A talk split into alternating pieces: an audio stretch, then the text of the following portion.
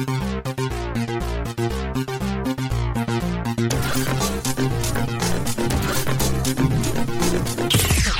everybody, this is the Never Heard of It podcast. This is Sean Harwell. You're listening to the podcast where we talk all about the movies that fell through our cracks and yours. I'm joined today, as always, thankfully, all the way from Japan. Say uh, konnichiwa, Craig Moorhead. Konnichiwa, Craig Moorhead. I love it. I love it. I Yeah. love it. Craig, how are you? I'm doing great, Sean. I'm going to tell you again, yet again, yet again, maybe the fifth episode in a row, while you're introducing me and about to ask me to say hello, a yawn comes over me. That's why I try to rush through that as quickly as possible because I know Yeah. this is Craig Moorhead's prime yawning moment. Someday you'll you'll, you'll, you'll catch me again. Yeah. Oh man, but I am doing great, Sean. How are you doing? I feel like I'm internally yawning. It hasn't Okay. come out of my mouth yet, but I'm a little I'm a little sleepy all of a sudden. Yeah. Other than that, quite well, quite excited to talk about our movie today yeah. and get all the way into I'm trying to make Costober a thing, Craig. I like that, Sean. That's a good idea. Caustober Yeah, we're talking about costumes. costumes. Why we picked this movie? you know? Absolutely. Costober. Caustober. I think it's gonna work. I, I don't actually. Uh, maybe at Costco they've already tried this. I don't know, but it Yeah. feels like the last refuge of the October puns out there. Maybe. And uh, we're going to squeeze what we can out of it and then put it to bed. Hmm. But before that, Craig, why don't you tell the people where they can find us online? I will.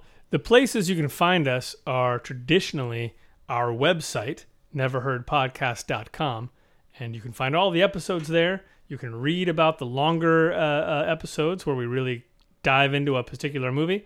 You can also find us on Twitter, on Instagram. You can find us on Facebook. You just got to search until you find us. Again, there is sort of a doppelganger podcast out there. Don't be fooled. This is us, and that one is done by two other people. Yeah. Clearly very distinctive. I know. I feel like they should be incorporated, or you know, it's like there's all those like hair metal bands that so they split into factions, and there's like Oh, yeah. six, six different versions of Great White touring, and one of them's Great White Incorporated or something like that. Yeah, yeah. so hard to keep straight. If anybody's a lawyer out there, I mean, obviously we've mentioned before we do offer legal advice, but we are not Yeah. lawyers. No. So uh, yeah, give us a call. I think it is though if you give enough legal advice, don't you eventually sort of become a lawyer? It's like the grandfather clause. For like yeah, for like 15 years of legal advice, you're a lawyer? I think so. I don't, but thank you for the information you did give, which Mm. legal or not is is accurate. We would love for you to come listen to all our episodes, check out the website, and make some suggestions. We are plowing ahead here. We're Going to rock into November, and then hopefully do something a little special for October. What month comes after November? Uh sep- September? For December, we're going to try to do something a little, Ah, that's a little yes, special that's here. Keep your eyes and ears peeled for that. Craig, Mm. We're going to Japan today. We're going to talk about a movie called Gate of Hell from 1953. Hopefully, people listened to the tee up. Seems like a lot of you did. Thank you. Uh, before we do that, I have to ask you what I always ask you around this time in these episodes, and that is what else have you watched? Sean, I'm going to tell you. Since the last time we talked about this, I feel like I've seen a lot of movies. Oh, good, because I haven't, so this will balance us out. But I also have forgotten what I've told you in the last episode.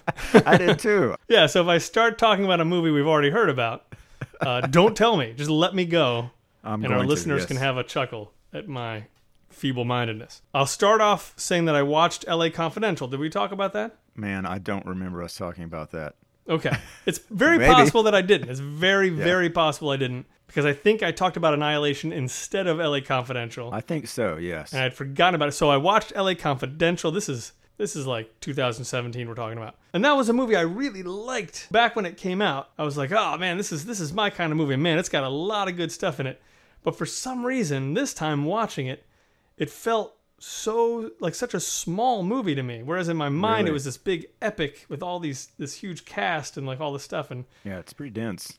Yeah, I don't know what it was. Like I, I kind of got into it, and then I was like, oh, that's that's all that it was. You know, it was over, and I'm like, all right. Um, I mean, it's it's not that it's it's any of it's bad. It's just like it almost felt like there was like half an hour missing from it. I guess. Interesting. Yeah, it's it's been a couple years since I've seen that one, and I used to watch that all the time. Yeah. The Kim Basinger stuff has always been a little thin. Yeah. Well, that's one of them that felt like like the relationship between the two and Yeah, I, And- just feel like that's not going to hold up that well over time. Maybe I'm wrong. Right. I mean, luckily it's yeah, they're both really good in the roles. Oh man, yeah. But yeah, the whole the whole like I'm so in love and kind of like eh, I don't know. Still a, a pretty fun movie to watch, even with Kevin Yeah. Spacey in there. It's kind of a Oh yeah, I forgot kind of twist that. the knife a little bit because he has one of the better scenes, like one of the really crux of the plot scenes in there, and um, Mm-hmm. I don't know. Uh, I wish he wasn't terrible. But then, Wow. you know, like on the next episode, you talked about watching Wonder Boys, and I was like, oh, I want to. I, I that's what I was going to follow up L.A. Confidential with. Yeah, a little Curtis Hanson double feature. Exactly. And I realized that like I've really never seen Wonder Boys, so uh, watch Wonder Boys. Wonder Boys is very fun. I liked that a lot. Good. Oh, and then we watched. We just watched Solo. Still haven't got around to that one myself. Yeah, it's It's no surprise to anyone. I feel like I, I- I feel like it was perfectly dehyped. Last Jedi came out, and every everyone in the world said it was the most worthless piece of crap ever, which I liked. And then Right. and then so Solo came out, and I was like not as excited about Solo, and so it was perfect. It was perfect. Watch it at the perfect time. Just had fun with it. It was fun. I don't know. I, f- I definitely feel like they had uh, a lot going against them, even from the start, and then Oh, yeah. changing directors and everything. So yeah, I'm curious to see to see how it pulled it off. Yeah, it's interesting. Like it is essentially a fan service movie. For sure. Like it, it's it's only there just you know in case you're like, oh, I'd like to see what it was like, like like the stuff they mentioned in those other movies. I want to see it happen. And yeah, and like they have they have a very likable cast. It's the most lightweight Star Wars movie. Okay. It's kind of what I thought Rogue One was going to be, where it was going to be like a heist type Yeah, yeah. movie. No, So, that was yeah. not. Yeah. I, I I think the kid they got to do Han Solo was really good, I like that guy. Yeah. and they're yeah, good cast all around. Like it's it's good fun. Cool. Okay, I'll check it out. Mhm. Eventually. tomorrow. But Sean, what about you, man? What did you watch? I watched season two of American Vandal. Have you seen any of this on Netflix? You know I- about this show? I, you know what? I didn't get to the end of the first season of American Vandal, and it's not because I didn't like it. I just Okay. it's one of those things that I yeah left my radar. But Well, do you, you should think? finish it just to figure out the mystery. I, I think they do a Of pretty course. good job of keeping the twist coming. Second season, very much enjoyed it. There's definitely a little bit of repetition from the first season. Just uh, you know, I, I don't know how you get around some of that, just because of the nature of doing a mockumentary in this style. But I gotta say, the last episode they managed to add some poignancy to the entire millennial generation and their use of social media, which I did not expect that show to do. Yeah, And I think they pulled it off in a really interesting way. And I was kind of very impressed by it. Aside from that, there's a lot of fun to be had with pooping. So I, it Oh. covers all the bases, right? always fun to be had from pooping. yeah, no, it's it's great. If you don't know what I'm talking about, just go Google it and watch the trailers on Netflix. You'll very quickly figure out whether this is for you or not, I think. Yeah. And then I rewatched Moonlight. That's it, all this week. Oh, wow. Craig, have you have you made it around to watching that yet? I have not watched Moonlight. Can you believe Okay. that? Oh, Yeah. I was I was wondering if you had, and I want to just put this out here now. I think we should make a list, and we, it can only be like maybe two movies, right? Mm-hmm. That I need to watch because you say I need to watch, and that Mm. you need to watch because I and Moonlight is on my list for you Okay. because uh, da- damn it, that movie is. I mean, it is incredibly well made. I was just again kind of floored by that movie. I don't doubt it. Yeah. I mean, um, I'm dying to see it, and I just yeah, I've not gotten into it. I want to tell you though, I'm gonna spoil just a little something that's not huge story wise, Mhm. but I just want to say Mahershala Ali is in that movie for Yeah. a very small portion. Oh, really? It felt small the first time I saw it, and then after he wins the Academy Award, it felt really small watching it again. He's incredible, Mm-hmm. but I do think if you know that going in, you won't just been like, "When the hell is he? When is where's Mahershala Ali? When's That's he all coming I'm back?" thinking about the whole yes, time. Yes. Yeah. So I'm just I'm doing that as a service. Oh, okay. Thank you. I'll throw this one back at you. Okay. And I'm, it's, I'm kind of this is kind of hitting me just off the top of my head, and I don't think you saw this, but correct me if I'm wrong. If you didn't watch the Florida Project yet, did you see the Florida Project? I did see the Florida Project. Yes. You did. I think I saw it before we were talking what we've watched. I think yeah. Fair So, enough. Well, I liked uh, it quite a bit. your homework is done. Yeah. Yeah. Defoe was amazing. I, I, that girl was amazing. I still haven't seen Tangerine, the movie that guy made, Sean Baker made before. Yeah. I need yeah. to I do need that. to check that out.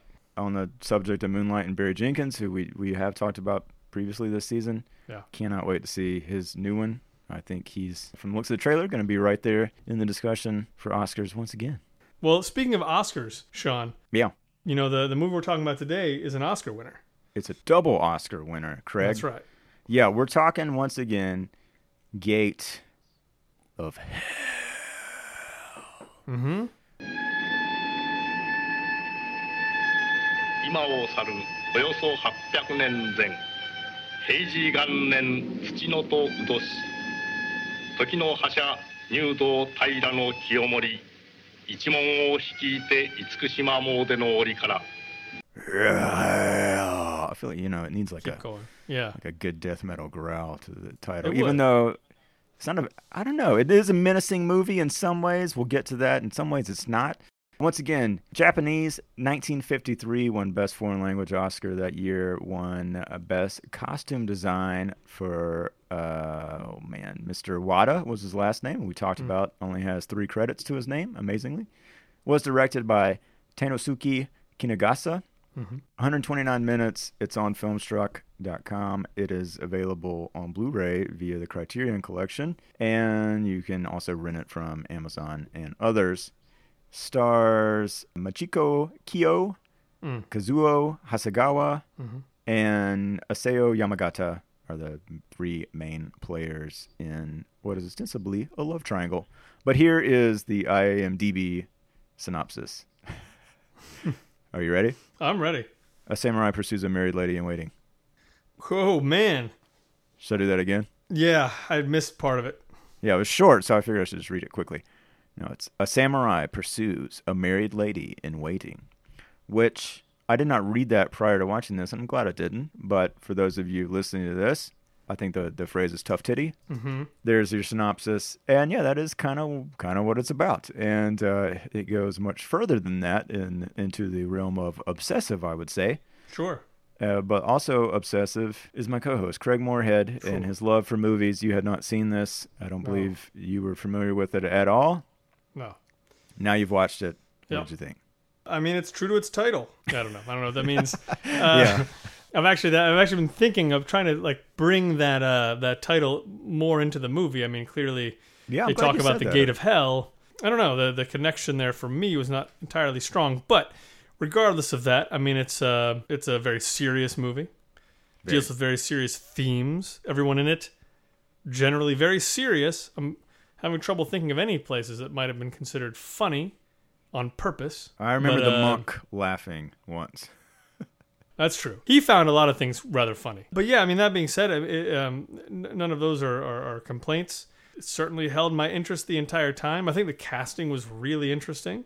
Yeah. You know, I don't know much about where the Japanese film industry was in 1953, but um, yeah, in general, uh, I thought it was a very well made piece of uh, movies. What did you think? It was indeed very serious, but I do think the fact that it's only an hour and a half long, I had I had very little trouble just locking in with this and going along Yeah. for the ride, even though it really shifts gears quite a bit after the sort of opening prolog Mhm. But it's a gorgeous movie. I mean, holy Yeah. guacamole here. This thing, you understand why it won costume design within about like five minutes, I think. Sure. Uh, I mean, even the horses are wearing costumes and they're gorgeous. They're just, the colors pop on this thing, man. Uh, especially, I, I Gorgeous think. horses. Yeah, the that's a good title or a band Mm-hmm. name, by the way.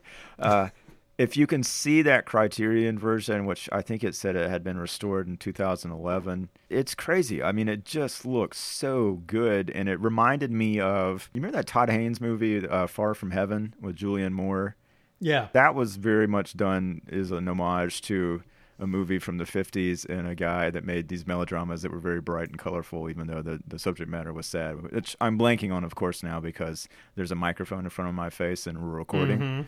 But it made me think of like that. And then if, you know, if you've seen the Powell Pressburger movies, which I think were from earlier, but like The Red Shoes or Tales of Hoffmann, Right. um, some of those movies and just the use of color which Yeah. I don't have a good reason for it, but I feel like we've kind of gotten away from. And you know, maybe that's not fair of me to say because I haven't seen, you know, I could name one movie I've seen from 1953 because it's the one we're talking about.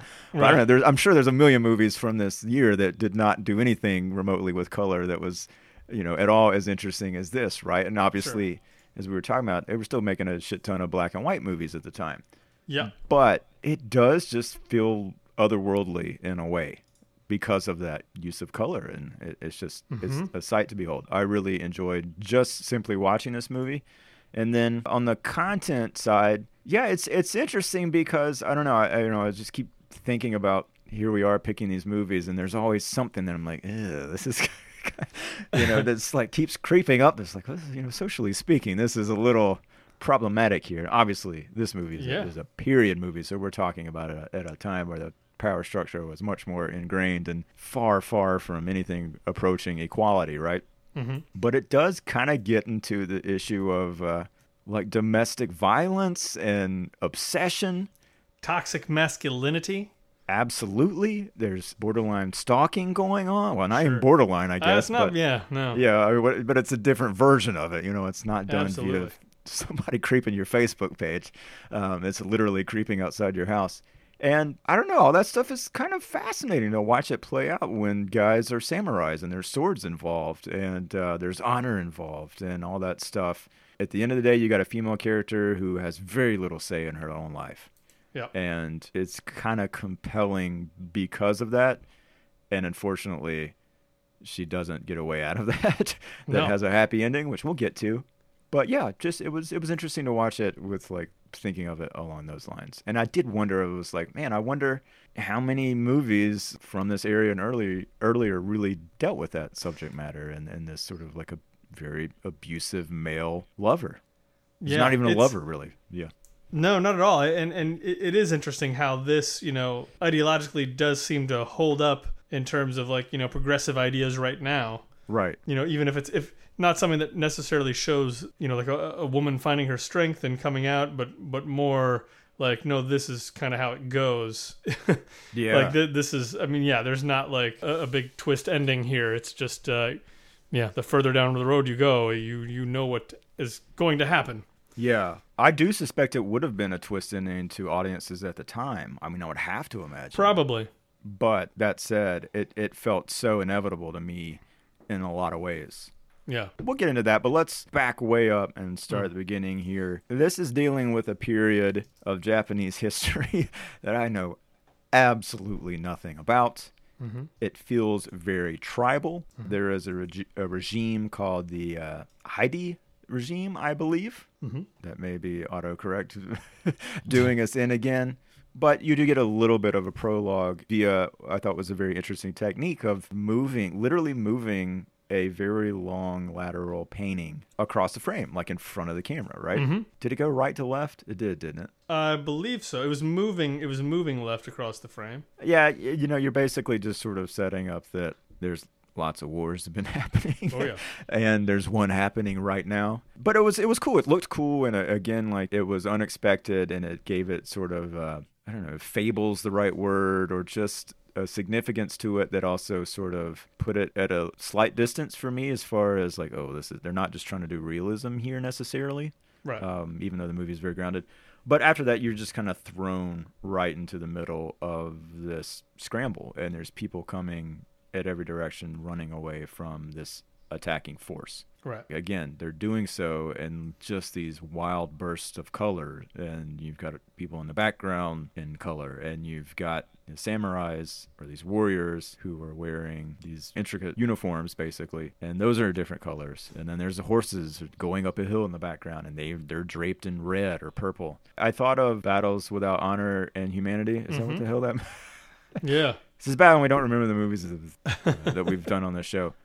But if you're starting a movie and you got that much movement and like battle going on, it kind of like it. There's something timeless about that, right? Like it, to me, it held up really well. Like as Yeah. far as just that working as like an action piece almost, you know. Sure. Even the roosters were fighting, right? The the hens and stuff. Yeah.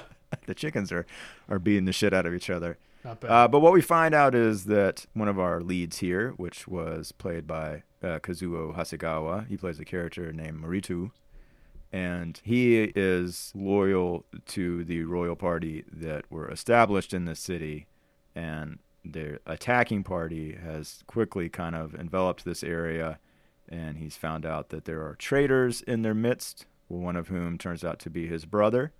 Um, they have a plan to get his and her majesty out of this area.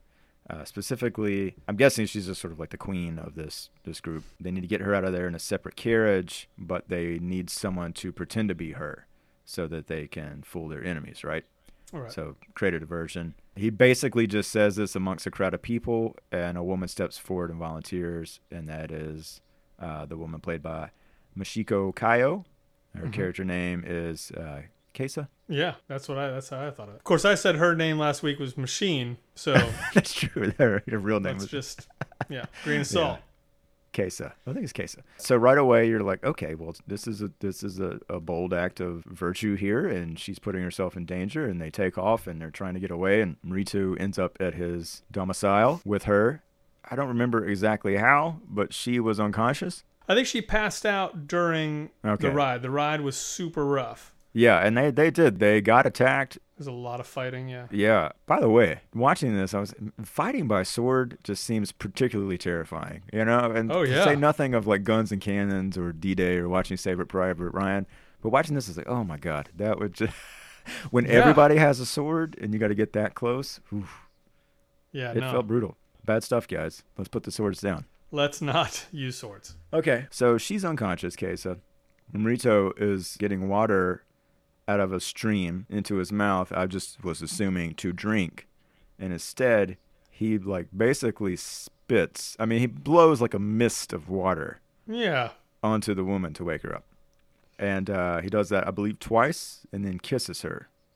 I would submit, Craig, that there's that's like way down your list of approved ways to wake up anybody, regardless of gender, Well, if they're out cold. How about you? I'm gonna be honest with you. That's how I woke up my wife the morning after our wedding. really? Just That's right. you're still together to this day. That's oh yeah, our bonds have never been stronger. says a lot about you guys. Mm-hmm. I don't know. Even it felt like he, he could have got like a cup or something and just poured it on her like that. It would- seems like you know- there are yeah many different better ways than spitting on someone. Yeah. I, I thought about that and I was like, cause, because it seems very uh, it seems very aggressive. Yeah. You know, yes. I mean, it is, yeah. it would be something that must be some acceptable way to do that because if anyone spit in my face to wake me up, I'd assume they hated me. Right. I would probably say thank you for waking me up. Let's talk about how you did that and maybe not do that next time, have- buddy. Yeah. We need to have a conversation. Yeah. Yeah, That's all part of my CPR classes that I'll be teaching never. very good.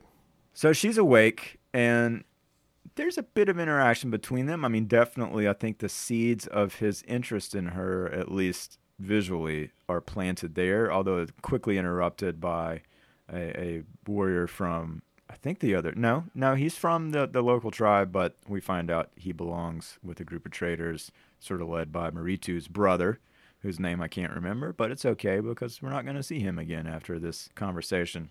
Mm-hmm. But we basically find out that the, the two sort of like opposing ideas or, are loyalty to you know his and her majesty and the brother who's saying this is a losing battle. This is shrewd strategy because otherwise you're going to end up dead. Mm-hmm. it's hard to argue with i think. It is. you know? I mean i don't think maritu is getting rich just by being loyal to uh, his and her majesty but that's No. down the line so a plan is hatched to send word to a guy who sort of goes by the name of the monk kiyomori general kiyomori played by koreya senda Very nice. I really liked the the cutaways here. I mean, here's one of the first times like red is is strongly used. You get the shot of like the the Japanese gate.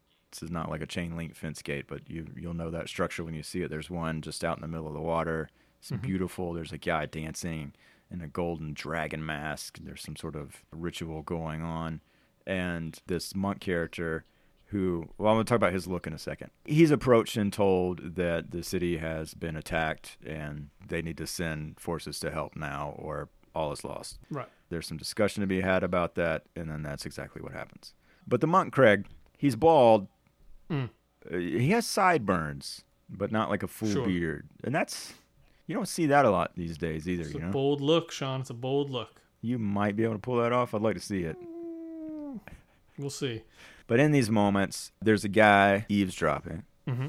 I like those hats those dudes wore. Remember, they were like very tall. Yeah, reminiscent of a pompadour, but also Yeah, kind of a beehive yeah, hairdo situation. yeah, very tall. Um, Very tall. He, he's eavesdropping. Marito comes out, sees him kind of quickly walking away. They go around, and have a duel on the beach. Marito kills the guy. When I think Japan, especially when I think like feudal Japan, I'm not thinking beaches really. Right. It looked awesome. I mean, A, it just looks beautiful, and then B, it just it made for such a cool, different setting, I guess. I don't know. Agreed. Anyway, the plan is hatched, and then Craig, the plan is enacted, and we don't see any of it. No. What are your thoughts on that? The movie skips ahead to a time shortly after where they have counterattacked and succeeded in maintaining control of this area. It seemed very odd, but then I thought, you know, Kesa didn't really have anything to do with the actual plan, right? Sure. Nope. Lady Kesa not involved. Morito probably did some fighting, but he didn't really lead it, did he? He did enough fighting to be granted a favor. True. we'll get to. He was one of many people who were being granted favors later. Yeah, so he definitely did some fighting. So you would expect maybe to see that. But my feeling is, as odd as that kind of felt, the important thing, like we'd already completely established the, the two most important things up to that point, which was Lady Kesa is super into protecting people, and Yep. she's not a coward at all. Right. She will put herself in harm's way to protect the people that she believes in, etc. And Marito is not going to switch sides. He's not going to be talked out of anything. Stubborn. He's could say. a very stubborn guy, Yeah. and when he gets his head set on something, he's going to do it. Again, doesn't matter if it means bodily harm or anything like that. So I kind of feel like, yeah, you know, setting up those two stories. At that point, do you need to see a battle? Sure, it would be fun, but I didn't miss that too much. What about you? I'm kind of with you. I mean, I think when you look at the movie as a whole and you realize, yeah, it really kind of is a melodrama in a lot of ways. Mm-hmm. Where would that fit? I- Yeah. I mean, I say that knowing like most movies. I mean, especially like anything that's like trying to get box office, you want that production value, whether it fits or not, right? Like they don't. Yeah. Sometimes they don't care. You gotta like, wake you know. the audience back up. Yeah, just uh, Yeah. kill as many people as you can. It doesn't matter, you know, if it really has anything to do with the rest of the movie or not. But it it did throw me for a loop a little bit just to not see any of it. I guess, especially knowing that what we have seen, it looked like a very tough thing to surmount. Sure. So in some ways, it's a little bit cheating because you get the ease of not having to explain how they won Right. or seeing how they won. You just know that they won, and that's it. That's cool, yeah.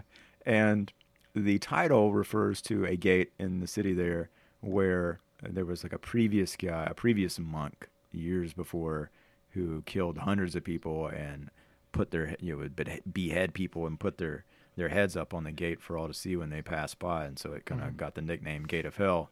And then sure enough after this battle now there's various heads up there i think one of whom was marito's brother i believe. Yes, I believe you're right. the traitor. So he got his just desserts you might say. Mm, dessert. everybody seems a-okay with, with walking around with just heads on heads on stakes there you know? Just passing through town Yeah, basically that's what the nightly news was back Yeah. then. You know, That's a that's a good point. Yeah, they didn't have podcasts, so yeah. just heads, decapitated heads on top of your gates. Tells you everything you need to know. We've come a long way. We have. Well, here we go. We've got Marito at the gate. He bumps into Kesa. They haven't seen each mm-hmm. other since the previous day, where it seemed like all was lost, and she did her duty to pretend to to be the queen and distract the enemy. Her aunt is there. They find out that she at one point had worked at the palace for Her Majesty, and it's very clear at this point that Marito uh, is very, very interested in her. He invites Yes. both of them for dinner. I believe it's initially rejected because of a schedule conflict, Mm-hmm. but they plan to text later and confirm. Right. So they don't do that. I don't know. At that moment, were you buying into the idea that she also was interested in him, Kesa? Well, no, I mean not really. Okay. It's just like she has no, like such no say in it. Yeah. She has so little say in anything. Right. you know, I, I don't know. The looks that she was giving him could be that she, oh, hmm, look at that guy, or or it could just be like I have to show you 100 110 percent respect at all Yeah. times, so that my head doesn't end up on the top of this gate. So yeah. and, and, and not that she was necessarily No. a target. Like it's not like the people were being like that terribly oppressed. I don't think. Certainly not in the movie. But yeah. So I guess to me, it wasn't a 100% clear that she was into him. What about you? I didn't think that she was into him per se. I just felt like, oh yeah, she's sort of doing what's culturally acceptable and expected of her. She's demure and, Right. and very polite to the man because he's the he's the man and a warrior. But I did in my head I was like, okay, here we go. This is gonna end up being a love story between these two, and like she'll come out of her shell in some capacity or whatever. Totally was Right. not thinking uh, a love triangle situation, which we then find out uh, in a following scene when uh, the monk is there, Kiyomori.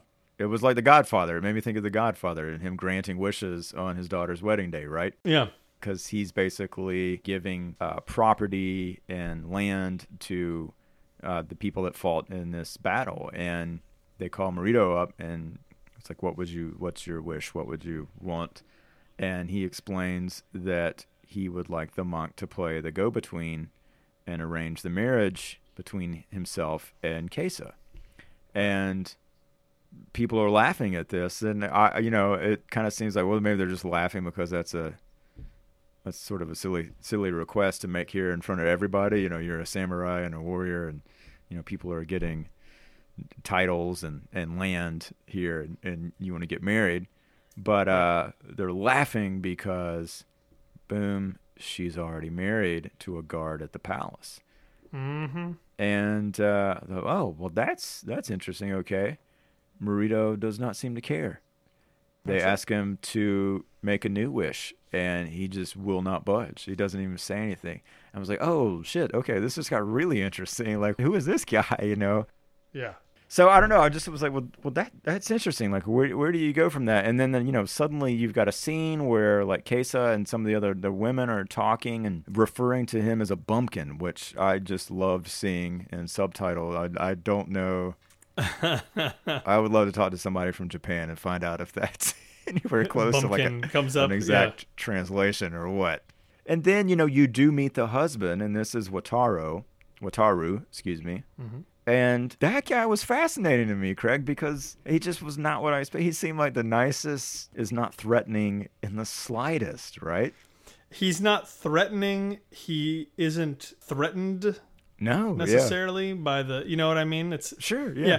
The first thing I expected was, uh, well, wait, are, are we even there yet? Where he finds out about the that there's someone who no, we, we don't even know about that yet, do we? Well, I think But there's we someone who could talk about it because she tells him. I mean, she apologizes. Right. saying- she apologizes to him Yeah. because a guy likes her. Right. She thinks she may have done, she must have done something wrong to give uh, an improper impression to Marito to make him feel that way. Right. And he's just like, "Oh, I'm. It can't possibly be your fault. That's okay. Yeah. you know. I'm sure he'll Yeah. come to. He's a he's a samurai too. I'm sure he'll come to his senses. You know. Yeah. And uh, he's wrong about And- that.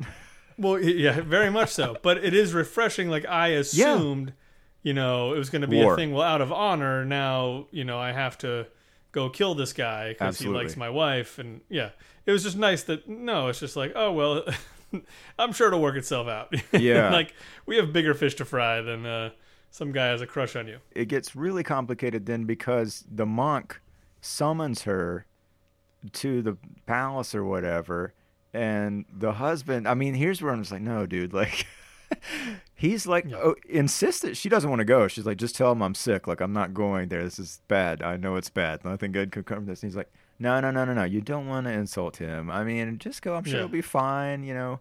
Uh, play the dulcimer for him you know. Tell him everything is, is straight and that you're not interested in this guy and everything will be ironed out.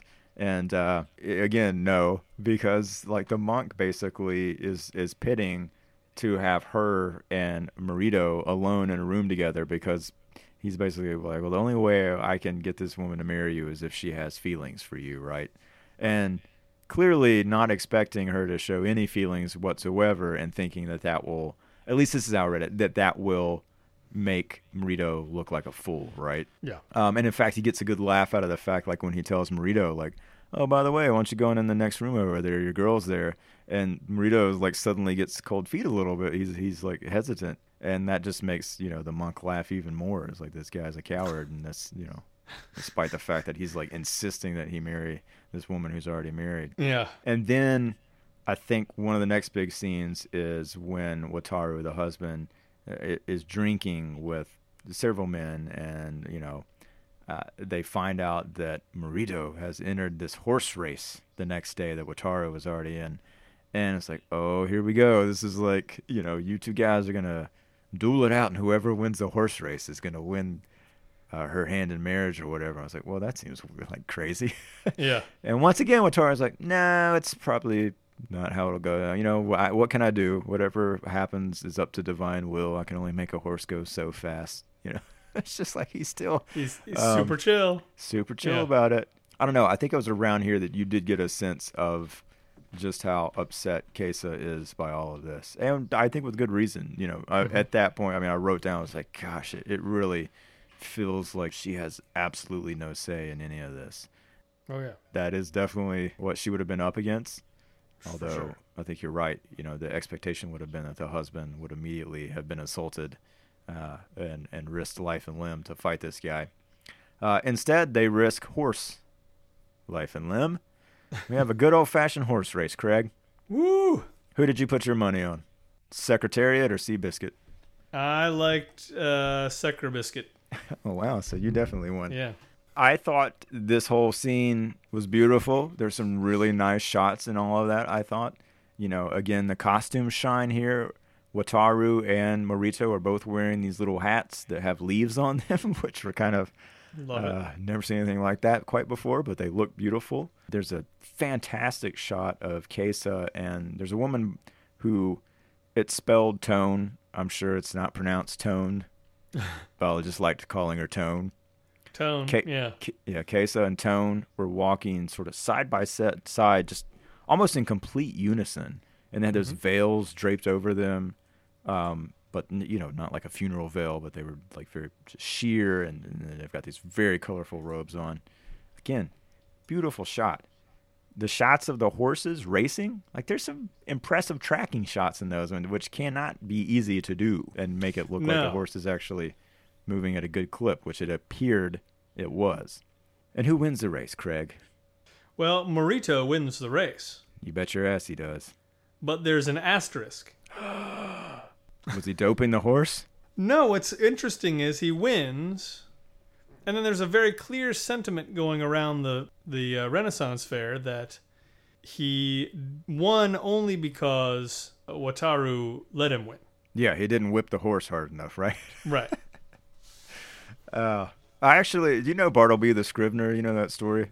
Yeah, yeah, yeah. At that point, when they were talking about it with Wataru, and he was like, "No, I just couldn't catch him." Like it made me think of what Bartleby the Scrivener was, Yeah. just like refusing to do anything and show any emotion whatsoever. Um, but I did like that they have that big conversation, and they do almost get in a sword fight at this Mhm. point. Uh, and then this guy walks in and he's like, "Gentlemen, there's no violence in the forget the race festivity." That's like what they call. Forget the race festivities. Yeah. Ah, I laughed pretty Love hard it. at that. It was like, it's like, well, you have the race, and then afterwards you have a dinner and the forget the race festivities. Uh, it was great. it was great. Now, my next note, Craig, Yeah. uh, is when I really turned on Marito and classic Save the Cat screenwriting 101 here. Yeah. You, know, you know what I'm talking about? Oh, uh, uh, yeah. No, you, you, you take it. Take it away. Marito kicked a puppy, y'all. He kicked He a did. puppy. We had to at this point in the screenplay. Blake Yeah. Snyder tells you Yeah. you have to know clearly if the person's good or bad. No one in the audience should have to wonder. And so right there, he kicks a puppy. They cut a later scene out where he took candy from a child Yeah. They, and ate it. Yes, and slapped an old lady. and just slapped an old lady. Uh, yeah, kick, kicked a puppy. And it was a puppy that's not in the movie. There's I don't think there's another dog or cat or anything in this movie. No, There's just a scene where he's outside, he's pissed. Uh, I believe he's outside Wataru and Kesa's house. And this little puppy walks into frame and he kicks the damn thing. And, Bada uh, it's not Yeah. funny. It's not funny. I was mad. I, I wrote my note in all caps, damn it. Yeah. But, uh, no, not, doesn't make you feel good. He's really starting to lose his shit at this point in the movie. I mean, obviously enough to kick a dog, but nonetheless, Right. he is having conversations with the aunt, who they called Lady Aunt, which I liked. Uh, Lady Aunt. threatens to slay anyone and everyone who won't help him get Kesa. Yeah, it was at this point I was like, this is the original obsessive stalker. Like this is going Right. way, way back, and uh, I, I thought it was kind of interesting. There's conversation with Kesa where he then threatens to kill her too. You know, it's that he wants Yeah. her so bad. If he can't have her, nobody will. There's not a ton of build up to that. I didn't think, Craig. There wasn't. I mean, yeah, he he, he goes to see Kesa because he's. I, I think he's essentially gonna abduct her. I, yeah, I don't know. I mean, who knows what and the plan is? keep- It's not good. Yeah. Right, and then and then they say, oh, well, she yeah, she went to her aunt, so he goes to the aunt, and really that's where you kind of get his full Yeah. fury. Like you you can tell how far over the edge he is now, Yeah. and then uh, yeah, and then he then he uh, tricks Kesa into coming out there, and exactly like is, is essentially saying, if I can't have you, I'll kill you and everybody you love. Yeah. And it's just like, yeah, what are you going to say to that? Especially if you're Lady Kesa in this actual time period. What are you going to say to that? Like, Right. No. this this guy's a, the He's warrior. This samurai, guy- yeah. like he could easily kill you both, bury your bodies. There's no forensics. No one's going to ever know what happened. no. Um, so it's terrifying, and and honestly, I feel like that was another thing. You know, I do think there there is uh, maybe this is really obvious, but I do think that that there is a part of Lady Kesa that is attracted to him, Perhaps. Yeah. perhaps, or, or put another way, there were certain times where I felt like, oh, maybe she is attracted to him, and that's what this reaction is that she's having. But I feel like looking back on it now, a lot of that reaction was more like for us looking at it from the outside it might seem kind of funny or like or even more of a you know it's a very dramatic situation that this guy loves her and and she's married. But from her point of view he might as well be pointing a gun at her face Yeah. the whole time. That was terrifying. it's just like a train coming at you that you cannot do anything about. You just hope he'll go away. Yeah. Part of me was watching this thinking, you know, inner movie critic, or no, not movie critic, inner studio executive note. Right. What has she done to make him fall in love with her? And the fact of the matter is, she's done nothing for Done that. absolutely and nothing. that's what makes it work, right? Well, I think so. You know, I mean, like Yeah. I could see, even though he never says any. Actually, no, he talks about her being beautiful. As I, I mean, that's it. That's purely his entire attraction to her, right? Yeah, I, I, I think so. Uh, there's a part of me that was thinking, oh well, this was born originally when She she, was the only one who stepped up and said, "I'm going to do this dangerous thing." Yeah, you But he yeah, never a good point. brings that up. Well, but he yeah. never is like, oh, but she's so courageous. It's just she's this. She's a beautiful object. Yes, Like that's what it seems like. with some And, um, intense eyebrows, by the way. Anyway, some very intense eyebrows, some hair that is really encroaching on the forehead area. it's It was interesting. interesting. It was- uh, uh, that was one of my though, things about. Well, that was one of the things about my casting. The thing about the casting was that I think it was really, uh, really well cast in the sense that these are not this love triangle are not the three most beautiful people on the face of the planet. no. When you boil it down, these are three normal people, and the situation is getting out of control. Like it's it's not something where you're going to be on his side because holy shit, she really is the most beautiful woman in the entire world. Like Right. he has he's just taken with her and and you know like I, I don't know that you should ever have to feel like you're actually kind of sympathizing with him in any way you know like For sure. i didn't i was like oh well he finds her beautiful that's great like Yeah. i don't personally but he does and so Right. you know Well, I think she does the- stand out though among the. I mean, like there's just something sort of magnetic about her, and obviously the way that they shot her. uh, Sure. In this movie, compared to even the other women in the film. Right But yeah, it, it was it was kind of interesting, and it, it did ramp up to that moment with him where now he's like, yeah, full Wahlberg in fear, yeah crazy, and this stuff kind of happens quickly, and it happens at night, and suddenly I felt like, wait, she's caving to his Right. demand, saying that she'll help him kill her husband. Like that's what it's come to, and I, and I was just trying to wrap my head around this. Is like, why is she doing this? Um, is it somehow saving the aunt? Like, it, I I was trying to just keep up with whatever arrangement was being made here, and I felt like I was struggling to keep up a little bit with that. But the next thing you know, she's going to see Tone, and she's giving her her best jewels, and she goes to see her husband, who's reading alone in his bedroom, and she tells him that she's scared to be in her bedroom. She thinks there's someone there. He goes, and of course, there's no one there, and he's his genial self, and she Mhm. shares food with him and tea. She plays the dulcimer, and man, I, I do think like if there's a moment of beauty for her, like it's in that moment. Like it just like she's wearing this like massive pink robe and she's draped in this weird position over the dulcimer and like I feel like that image will stick with me for a while. It's a great just arrangement of a shot and people in within a frame. Yeah. And then I love how they did this sequence. Like you're we're outside and there's like shots of trees and plants at night. The wind's blowing and it's just quiet and there's like Mhm. this intensity to it. And you know he's coming, right? It's like uh, Night of the Hunter or something. Like you know his Yeah. ass is coming, and Kesa waits, and then I don't know. Do you want to walk through? Well, I guess we gotta we gotta tell people what happened here. Okay, so Yeah. Kesa told her husband to sleep in her room. She goes into her husband's room.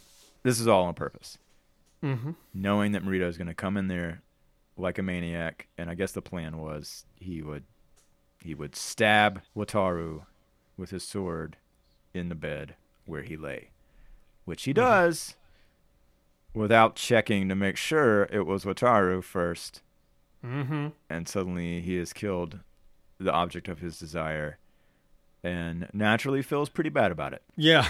Yeah. It must be so hard for him. Yeah, uh, I think his words were I wrote, I crushed a precious flower in full bloom. Yeah. I did like what followed. I thought it was kind of interesting. You know, it's you finally get this sort of face to face showdown between husband and crazy ass stalker pursuer samurai. Yeah. and Marito throws down his sword, tells Wataru to cut off his head. I was like, Jesus, that if this movie ends that way, like, suck at Game of Thrones. That's gonna be awesome, right? You know. Of course, it can't end that way, right? No, that's not who Wataru is. Yeah. So he does what I would imagine myself doing. He goes immediately to check and make sure this is actually true and to Yeah. see if his wife is in fact dead. Here's where some things were I, I thought were both problematic and valid, if that makes any sense. So Wataru, in his grief, is asking her body, "Why did why didn't you confide in me? Why didn't you tell me that this was going on? That you had seen Marito? Like, did you think I would be mad at you? Why didn't you ask for help?" Yeah. I thought those are all valid questions. They go on to make the point that, you know, a wife pleases her husband when she entrusts everything with him, uh, and they throw that kind of language in there, and I'm just like, well, hang on, let's let's pump the brakes on that a little bit, right? I mean, she's Yeah. dead. You know, are you blaming her for Right, is her sacrificing fault. herself? Yeah. Right. But I did find myself as an audience member wondering why she couldn't tell him that night that Marito's coming. He's he's going to kill you. Prepare. You know, do like we have to stop him. Like, you know, something, right? Right. Do you have an answer for that? I mean, is there any sensible Well, I guess that's one of the things that makes me wonder did she have some sort of feeling for him? Yeah, I guess I mean I, I think you kind of have to ask that question, I suppose. Right. But but even if even if you said no, no she didn't, I could still see her doing this out of a sense of guilt. The fact that she already apologized Yeah. for this. I mean, yeah, it, it clearly it makes logical sense to say, look, this dude be in love with me. He crazy. You're a samurai, you got a sword. yeah, we got to stop him. Yeah. Oh, I guess another question is, you know, Wataru is ne- never set up to be a tough guy. I He think ain't Clint Eastwood. yes. You know, so as a as a part of it that she's like, if I pit these two against each other, Wataru's gonna die. Yep.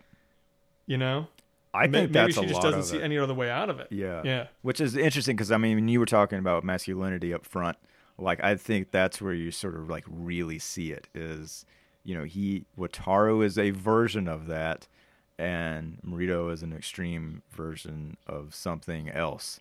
Yeah. And it's hard not to watch the movie and imagine that Marito wouldn't chop that guy's head off, you know, if they were Sure. to fight. That said, yeah, I don't know. I mean, I still think the idea that she did it out of a sense of shame or feeling like I'm the one that created this mess somehow because he wants me. I just have to end this. This is my only way out of it in a way that doesn't get everybody else killed Right. which is like classic tragedy and, and also like a condemnation of the whole sort of power system there between man and women i think uh, Yeah. which is fascinating especially for It is. 1953 It really is, and I, I mean, you know, even as that ending plays out, and you know, Morito is just you know sitting in the sand whining about what he did and how bad it's going to be for him and everything, and how he demands that Wataru kills him, and Wataru is just like, you know, well, what's the point of me doing that? Like, you'll be dead. It won't do anything good for me. Like, why Yeah. should I? Why should I kill someone? Yeah you get You to not and- suffer anymore and i get to go on living knowing that you killed my wife you Right. know? Exactly. So yeah, it's and and so th- yeah, there is that thing of you know, uh, I don't know, k- kind of goes unsaid, but yeah, like all of your um remorse at this point is doesn't mean a fucking thing. nope yep You've done the bad stuff. Like it doesn't matter if you're sorry now because it's too late. Yeah, definitely just a, a full on tragedy, no doubt about it. Yeah, and you get the very symbolic gesture of Wataru, or excuse me, Marito, cutting off his top knot, which I assume that's a samurai thing, right? Like that's the signifier uh, into being. If you don't have that, then yeah. right, and he's basically saying, "You're right. I condemn myself to a life of thought and service as a monk," and. uh that's it. We end with those two there, and then we get one last shot of someone walking through the gate of hell. Mm-hmm. I watched it again just to make sure it wasn't a character that we were supposed to recognize, and I don't think it was. Um, Yeah. it's kind of a wide shot. I was shot, gonna say, yeah, it was not. but a good shot nonetheless because it's like a, a good reminder too of like, oh yeah, entire civilizations are just spending their years killing each other uh, in so many ways that when it's Yeah. coming down from a government reign, you put up the heads on spikes and have a gate of hell. But when it's you know personal, it, it looks like this thing that we just watched. Which Yeah. it's cool to have the backdrop of war at the beginning of this movie, and then like we talked about, it just disappears. Yeah. but it's still it's still there. I mean, they did bring it back there, that very last shot, which uh, you know I think is kind of cool. Well done. Well done, Mister Teinosuke Kinugasa. Uh, Craig. Yes. Anything else about Gate of Hell? We've walked people through the gate. They made it out, hopefully. And uh, anything else from this movie that caught your eye? Yes, one thing uh, that caught my eye quite literally. I thought it was very interesting, and I don't know enough about cameras and lenses to tell you exactly what was causing this effect, as far as I'm concerned. Uh huh. But but there were several shots where I mean it was it was uh, pretty clearly uh, uh, a lot of this was on a set, and so uh, you know whenever you were in one of the houses or whatever, it was on a set and there were painted Yeah. backgrounds and stuff. Every now and again, uh, and I want to say this happened when uh, I want to say Marito was walking Kesa somewhere, Mhm. or was it uh, was it Wataru who was walking with Kesa? Anyway, they were outside. You cut to this shot, and just the way the focus was playing with what was there, it looked like a miniature. It looked like Interesting. like you, you, maybe it, was, you know like it was created just for uh, for like a sunrise or something. yeah. But then they walked onto the set, and it totally like flipped my mind because like when I looked at, it, I was like, oh, that's a funny looking miniature that they have there, and it totally wasn't. Like it was just a full on. Right. So I don't know what I don't know what that effect Huh. was that was causing that to happen, but it, it several times it felt like I was looking at a miniature and I'd see like a little you know action figure walk on or something, and then then someone would just walk, walk around the corner. Kind of blew my mind. Huh. But, That's uh, uh, yeah, I don't know. I, I'm trying to think of those moments. I mean, there were definitely things where it felt like you know, yeah, there was some soft focus in play, but intentionally, and You do Yeah. get you do get that sort of like dreamlike state of the the studio there. Although I, I thought you know they mixed locations and stage pr- pretty damn well. Sure. You know the transition was pretty seamless. I thought. I was impressed by just the sheer state of Japanese minimalism inside these people's homes. Because, uh, Yeah. man, they don't own a stitch of furniture and they sleep No. on tiny wood blocks as pillows, which there's just no way that that was comfortable, right? It seems super uncomfortable. I was going to ask, yeah, Like, how do you move your head? Like, you're just going to fall off if you do, right? I don't know. I think I think it works like a like an like this notch in the back of your head that just keeps you locked in there the whole time. Maybe. If, But no, go ahead. well, I, I was gonna say like earlier when when the guy was reading in the evening, like he's just on the ground but sort of leaning on this wooden thing. Like none of that looked comfortable. No, at all. Yeah. don't know, but he seemed very uh like he was about to go to sleep, and I was like, man, I don't know if I could sleep. Yeah. My 40 plus thing. year old bones were aching watching this movie, and these people just sit on the floor.